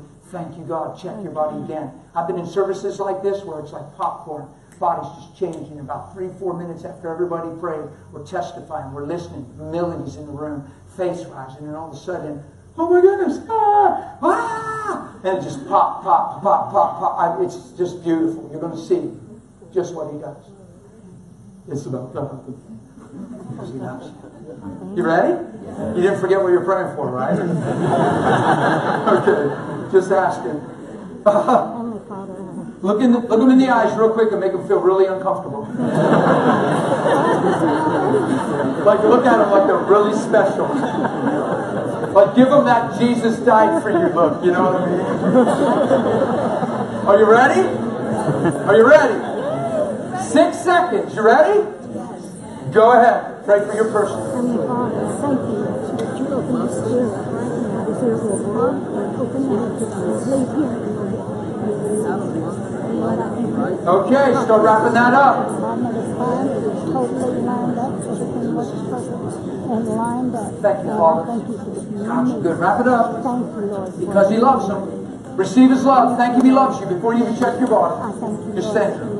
Thanks, God. Isn't it great we have this privilege to start believing God? Now, we prayed for you. Every one of you that stood said you'd know if you could start checking your bodies right now.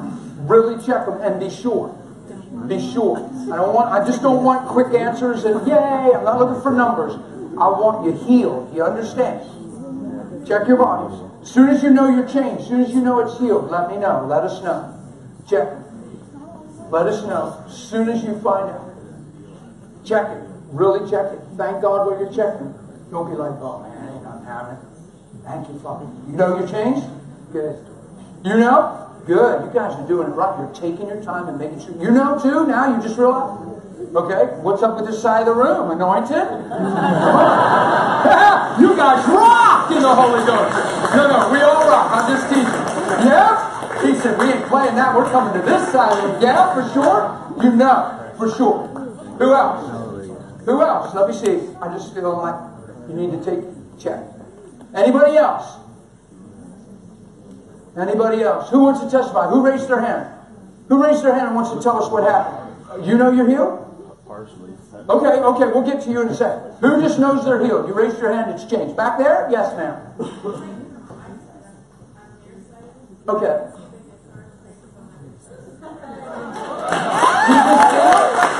Okay, hang on, guys. Don't go up and clapping and stuff, but let me ask you, just so we understand. There was no way you'd have been able to see them strings? Before she prayed, just one big blur, like a solid mass of the, the, the distinguishing of the string. No way before she prayed would you have seen them straight. And you see them straight. And you don't even have your glasses on. Oh my goodness, that's so beautiful.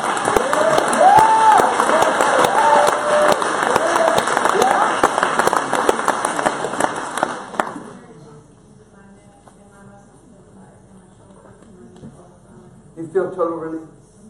So you got two for the price of one son. Yeah. Who prays for you? Are you telling me Jesus lives in you? Are you telling me Jesus lives in you? I believe it.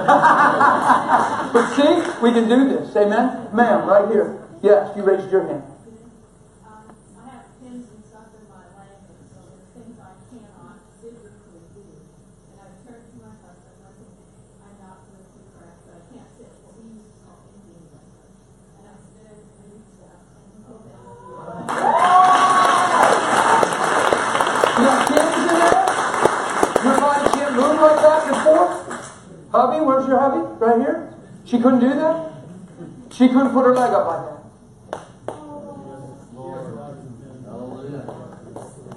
Yeah, see, I'm not playing devil's advocate. I want us to understand this is a big deal. That's a big deal. When's the last time you were able to take your leg and do so? That almost hurt me when you did that. wouldn't you um, ten years ago, when it happened. You've had no mobility like that since then. And one six second prayer, you checked your leg and it came up. Guys, maybe, maybe I, uh, maybe I gave her like fifty dollars before the service started to make me look good, make Jesus look good. I don't even know you. I've never even met you. No. Well, I would have never done it. But people say this stuff. See, here's the thing that's so wretched about unbelief. There's no amount of convincing that's good enough for unbelief. Right? Unbelief is a wretched, the Bible calls it evil thing. Evil. We have lived in so many lives of unbelief. And the Bible says it's wicked, evil heart. Hmm. Well, how I know they were really sick? Well, how I know she mean that? Well, how I know? Well, I need to see that. No. You're in unbelief, and there ain't no change for that hmm. except for belief. See, because there's no explanation good enough when you don't believe, but there's none necessary when you do. Who else wants to testify what happened? Sir. And I didn't even see you raise your hand. Did this happen just. Oh, okay.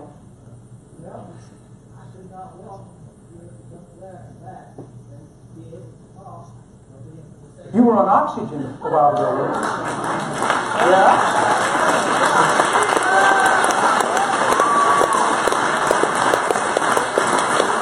Right? So it's changed dramatically. You still feel some effects, but you feel much better. Come here. Come here.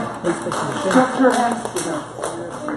Start praying, church, and believe for his total restoration. This is good. God Lord, right now, for you. his- No, that's beautiful. for his breathing. Oh, there's more than hope Jesus' for you, sir. Jesus. In Jesus' name. Jesus. Be completely made whole. Yes. Thank you, Father. Yeah? Fullness of breath, Yes, Lord. total ability, as if it never happened, as if it never was. In Jesus' name, be whole. Believe it with me, church. Amen. Yeah? Condition never return. Yes, Lord. Going, going, going, going. Completely whole. Yes, In Jesus' name. Yes. Can I hug you?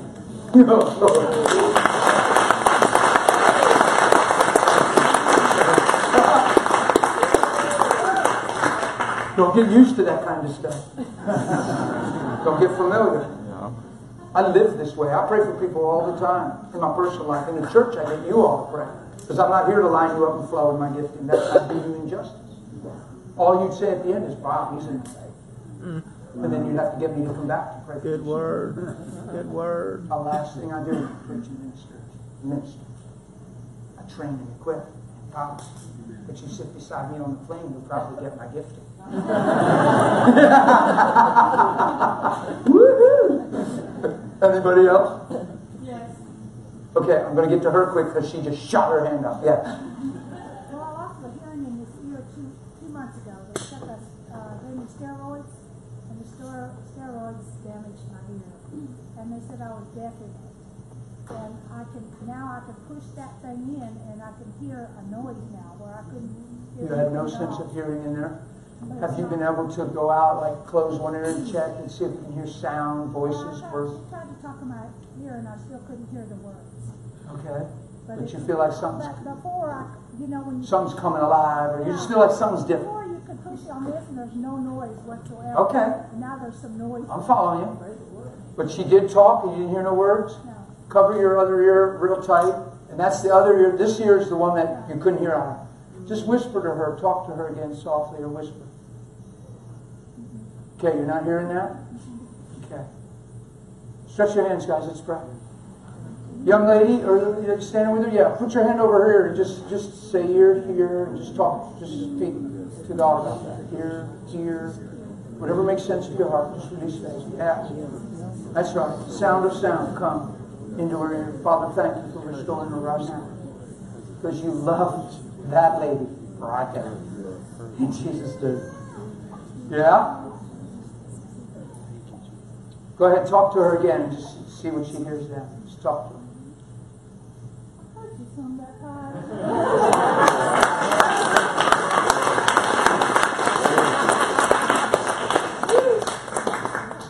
Her now? you can't see her, but now she's crying, see? Now, the only reason she's crying because she ain't making it up. When you couldn't hear it, now you can hear it, it'll make you cry. Did you hear something that time? Talk to her some more. Yeah, I heard that. Yeah, If I push this one, talk to my ear. Talk, talk. To my ear.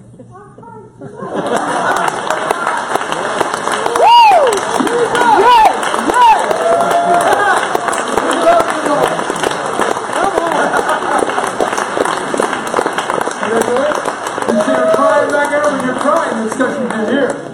And you're going hear. Oh! I just might get excited before the night's out. I might get a little fired up. Anybody else want to share what's going on in your body? Check your body. So I'm a cancer survivor. I've had uh, throat cancer and had massive amounts of radiation.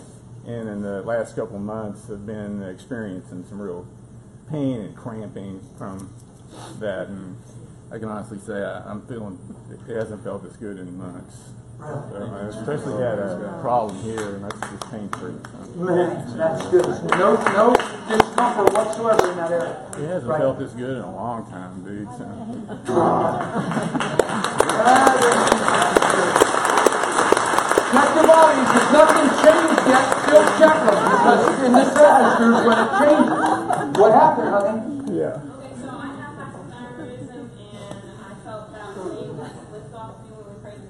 Okay. I have a degenerating disc in my back and my neck is basically straight. Um, and so the first time we prayed, I didn't really feel it, so I just like a Lord, thank you, thank you, Thank you, yeah. Like listening, the more I heard people, the more like my back started to pop, and then like, I'm just like, okay, this starts to You're feeling it now. Pop, pop, pop, pop, like college popping. And and the affirmation for me was when I got here, I was like, okay, Lord, deaf ears here and blind see, and I'm not saying that because like, oh, I prayed for those things. No, no, no, that's- they're what a heart. Because she can hear. And then I then it like quickened to me again that she can see.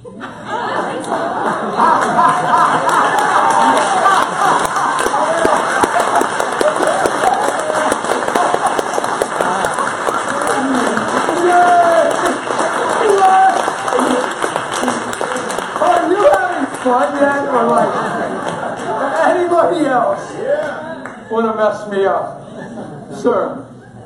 Yeah, today, I was up in thing, I had a terrible fall, slipped in the spine, cracked these ribs, I cracked her crack, was in pain. Tonight when I came here, I said, God, you're gonna do something tonight, no pain. No pain at all. And you just fell and heard it crack. Very painful. Pain level. What was it? Pain level. One to ten. An eight. When they prayed, before they prayed, it was still very sore. It was still sore, oh yeah. No pain whatsoever right now.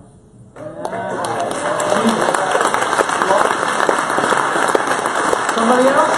Who raised their hand? Sure, back it up. Yeah, I was asked, we were, had to do it quick, we a three minute prayer, because there's two of us here, and one person praying. And I had uh, some hearing issues, if I had for a long, long time, TMJ, I hit that, while I was sick, because I was been squirming my back, just stuck my back.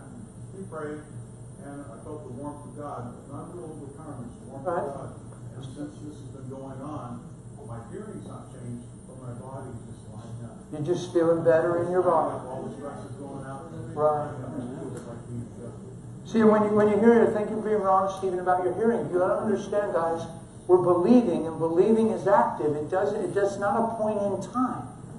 It's not a hit, miss, win, or lose. It's a position of your heart. You believe.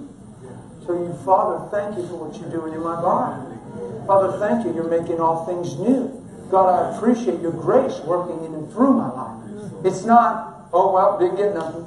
Oh well, either he will or he won't. That's that's that's not faith. That's not the Lord. Faith is not a point in time.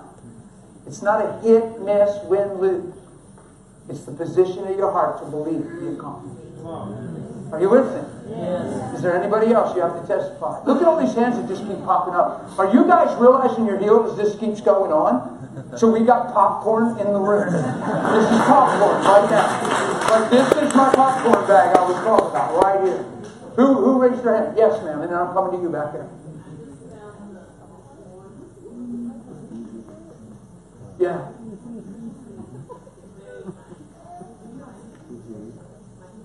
Okay.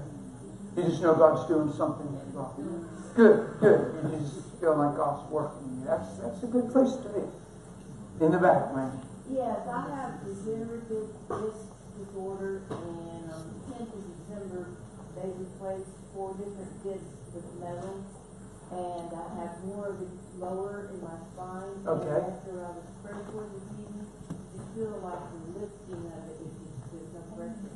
No pressure. If you have any pain, you're good. You feel good in that area. So you know what it's felt like since then. You feel like, let me, without exaggerating, you feel totally different? Yes, Totally different. otherwise it feels like the bottom part of my. Okay. Just try and understand so that we catch what God's doing. That is beautiful. Yeah? Anybody else? Okay, I'll get to you next, sir. Go ahead, ma'am. Well, there's one condition that would have to be verified by test, so I don't Sure, know. but sure. I have thoracic outlet syndrome, and I had to give up physical therapy because of other things, but the pinching is gone. I was in such pain when I came in, You were in a lot of pain. a lot of pain. You're not in any right now? Praise God. Is that normal? Do you have times where you're not in any, or is it usually noticeable? It's noticeable. It's Around the clock noticeable, but sometimes it's worse than others, but it's always there. And it's not there at all. Okay. Leave your discomfort. Go ahead, sir. Yeah. Hip was out when I came in here. I walked through the foyer and back Your hip feels totally fine. it feels fine. What was it like when you got here? What would that have felt like walking? Bone to bone. Catching, grinding, popping? Not doing nothing. Feels good. Amen. Yeah, the little, the little lady that God had his eyes on. Yay! Well, I, what he's encouraging me to testify to was a few months back, you came to town, East Texas. uh, East Texas. Remember with when all the- the inmates? Remember the Yeah, inmates? Sulphur Springs. Well, I had lower back pain to the point where I thought, at, at times the pain would be so bad I thought I'd be in a wheelchair. Whoa. But I was okay that day, but it still hurt. But anyway, one of the inmates prayed for me, and I didn't feel any different. But a week and a half later, it was just like gone, and I was just, it was just like gone. And then my mother goes, "Well, Ginger," because my little mother was in the meeting. Do you think that was from Dan's meeting? And I was like, "Oh yeah." It took a week and a half to manifest. Well, here's the thing. I was This is so beautiful that you're sharing this. Yeah, I was healed, but it took a week and a Yeah, half. but what I'm saying is you don't let go. Faith is a point, it's not a point in time, it's a position of the heart. So pray, believe, receive all things. So at what point are we ever called to change our mind or draw a line and say, well, I guess God doesn't want to do it, I guess God didn't do it, I guess He's not going to do it? No, when you keep faith alive, the power of God keeps flowing into that situation. That's how your body changes. And there's a beautiful testimony. So you were in a meeting that we did back in August or. Was that when it, I think Somewhere, they brought 65 inmates There to were the service. inmates, the fella came. Was that to sweet or what? It was adorable. They brought inmates out of the prison to the open service and they sat in with us in their jumpsuits in their stripes. And, and how about all the people that got saved? We water baptized like 30 some people in the horse trough right on the front porch. Oh. It's fun. I'm going to have fun. I told you you didn't owe me nothing. I woke up to be more like him. See? So I was a maniac back then, wasn't I? I'm still a maniac. Because I owe my Bible and he's the same. Are y'all good? Yeah. Whose body didn't change at all? Don't be hesitant to tell me. You're standing here and it's exactly the same as the first time we prayed. Let me see your hands. Lift them high. I want to see. you. Look around. Is your person still here? Look around. Whose hands up? Is that your person? Whoever it is, don't switch up people now. Don't be like, oh, you go over. God's moving through you, brother. Don't be like, hey, I don't want you, man. You was a dry bone the first time. Don't do that. See, I've been around us. I know how we think. We'll look at that little red-haired girl and say, she's full of Jesus. Get her, man. No, no, no. You stay where you're at, honey. Don't you move. Where's your person? You got your person? Does everybody got their person? If you don't have your person, find them. And if they're not here, they walked out on us, or they're not here, somebody else grab them. Make sure you stand with them and ask what they need in prayer. These are people that nothing changed. All we're going to do is six more seconds, and I don't want you to change your prayer. Just bear with me if you can stay. Let's do this. Pray six more seconds for the ask their condition, and then pray six more seconds, and let's see what changes in the room. Let's just believe God. Yeah? Go for it, guys. Find out. Pray. This is short, specific prayer. And go ahead and wrap it up. Six seconds. Yeah? Thanks, God. That's good. Yay. Jesus, thank you. Uh-huh. Come on, these are people that nothing changed this whole time. We're just believing again, just speaking life. But we're not asking God to heal, we're speaking to the mountains. Move. Mountain move. Amen? Come on, guys, you're taking a long six seconds. You got milk it now. That is 26 seconds. Y'all ready? Amen? Amen. The people that raised their hands, please do me a favor. Check your bodies one more time and be completely honest. Don't exaggerate a thing. Don't try to make nobody feel good. We want you better. Check your bodies. There was about eight of you or so. Check your bodies. Did any of you change at all that time? Anybody? That time you changed? Yeah? And are they? Oh, they're checking. You're just checking. Yeah, yeah. You changed? What happened? That's right. That's right. Okay.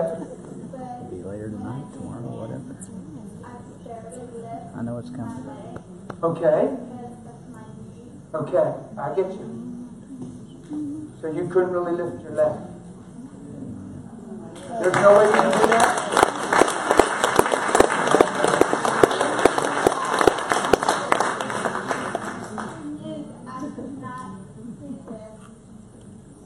She couldn't do that? What's going on in your back? Do you still feel pain right now in your back? I've got osteoporosis all through my back. Okay. Honey, the little girl that's singing, put your hand right in the middle of her back. Just say back to you. Just say back to you. Yep, all pain, all discomfort. You leave. And never come back. Yes. Believe me. Yes. Thanks, God. Move it around a little like this for me. Just check. Just, just gently move it around. Check it. Just check it back. Tell me what you're feeling. Okay. Yeah, I believe that. do you feel? Do you feel any pain right now? And just tell me if you do. Don't make anything up. Be honest. I want you whole. Have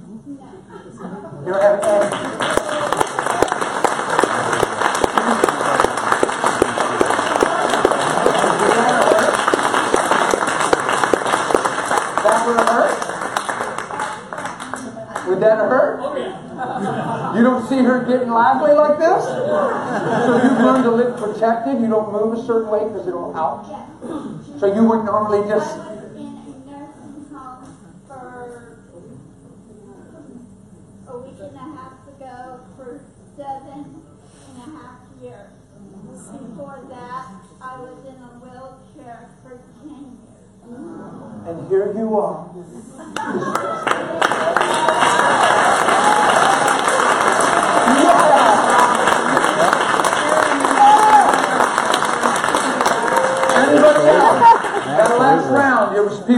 had nothing changed. See? Absolutely. She had nothing up until then. You felt totally the same the whole time, through all the testimonies and the whole time. We just prayed one more time and just spoke. If you want something hard to break, and you already hit it with something hard, and it didn't break, what's the average person going to do? They go hit it. I know you guys, man. You got a sledgehammer and you're trying to bust the tip of that rock off the top of your yard so you can fill it in with dirt, mow over it. And you swung and hit that thing hard and it just sat there and looked at you. You're swinging again. You might even go get a better weight hammer. You might, you know what I mean? And then your wife said, honey, dinner. I'll be in in a minute. That's all believing in. It's like hitting that hard thing with something harder until it breaks. Amen? Is there anybody else? Something shifted or changed that last prayer out of my like eight or so people. Something changed? You feel it getting better. Just something's happening. Okay, good. Back there? Something changing? Just a little bit? No, that's good. Listen, if it didn't change, yeah? Not at all. But they were the whole time up until now. And that last time, it just shifted. Yeah. See, he's really helping me teach right now. What's that? Somebody else? Yeah. What's going on over here? Some change, Yeah? Okay, good. just like different. Yeah? No, that's awesome. I'm not embarrassing you. Stretch your hands to this young lady. Father, it's your grace, your love, your goodness. Come on. Yeah? Complete and total wholeness. God, I thank you for finished work. In Jesus' name. Every infirmity, every weakness, you leave her body. Yeah. Jesus' name. That's really, really good. God, thank you. That's really good. He's doing that in you. That's the presence of Jesus. Nope, that thing will not limp. It cannot stop the love and power of God. Jesus, thank you. I love it. Okay, now listen. If, if something didn't change in your body, when you leave here, guess what your response is when you get all alone? Father, thank you for all the things you've done and what you're doing in me. I so appreciate your unstoppable love for all of us. Thank you how you love me intimately. I your love. That sure beats. That sure beats. Now, how could all those people testify that nothing changed in my body? You can't tell me something blocking my healing, and I got to be doing something wrong, and I think I need deliverance. Yes, from yourself and your thinking. Are you with me? Yeah. So whether it changed all the way, somewhat, or not at all, the response is the same because the truth is the same. And that's how your body changes. Do you want to share I'm something? losing my hearing, and I still have the ringing real loud. Like a but it's not tinnitus? muffled. Okay. That's the thing, he keeps whispering in my ear like everybody's saying, but, uh, this is progressively getting worse for a while, they, they told me it would, but, uh. You feel it the ringing changing the other way right now? hard. Well, the muffling is, is less, Okay. as far as sounding like I'm just got off an airplane, my ear top. Yeah. That's gotten less, the ringing is still high, high. Okay. Let's just pray for you one more time. Does the body agree? Let's just pray. Somebody speak over her that that tinnitus or ringing or whatever they call it stops. Somebody speak that out loud. Yeah, that's good. Yeah, because you love her. For you to never sent your son. Thank you for what you do. You're so good, God. Thank you for what you do. Yeah. Yeah. What's going on? Can you hear that ringing the same? You hear it the same? Okay. When you leave here tonight, you get all alone. Just thank God for loving you and that He's bringing that thing to stop. Okay? You go to sleep, go to bed. Super thankful. And am I going to see you anymore this weekend? Oh, you're bailing out on me. I'm just kidding. Do you know anybody here? Oh, okay. So you guys just came in from somewhere, so you're. Oh, okay. I wanted to know. I just, I just wanted to find out. So if I don't see you anymore, here's what I want to do. I just see something about you. Just stay in that place. Thank you, God. You're so good. No striving, no, no This man do good to me, that ringing doesn't have a chance. It said in my ear, You will not make my ear to ring. You may, you may. Go to bed in that way. And then I'm just, I'm excited to see about it. That's why I want to see it again.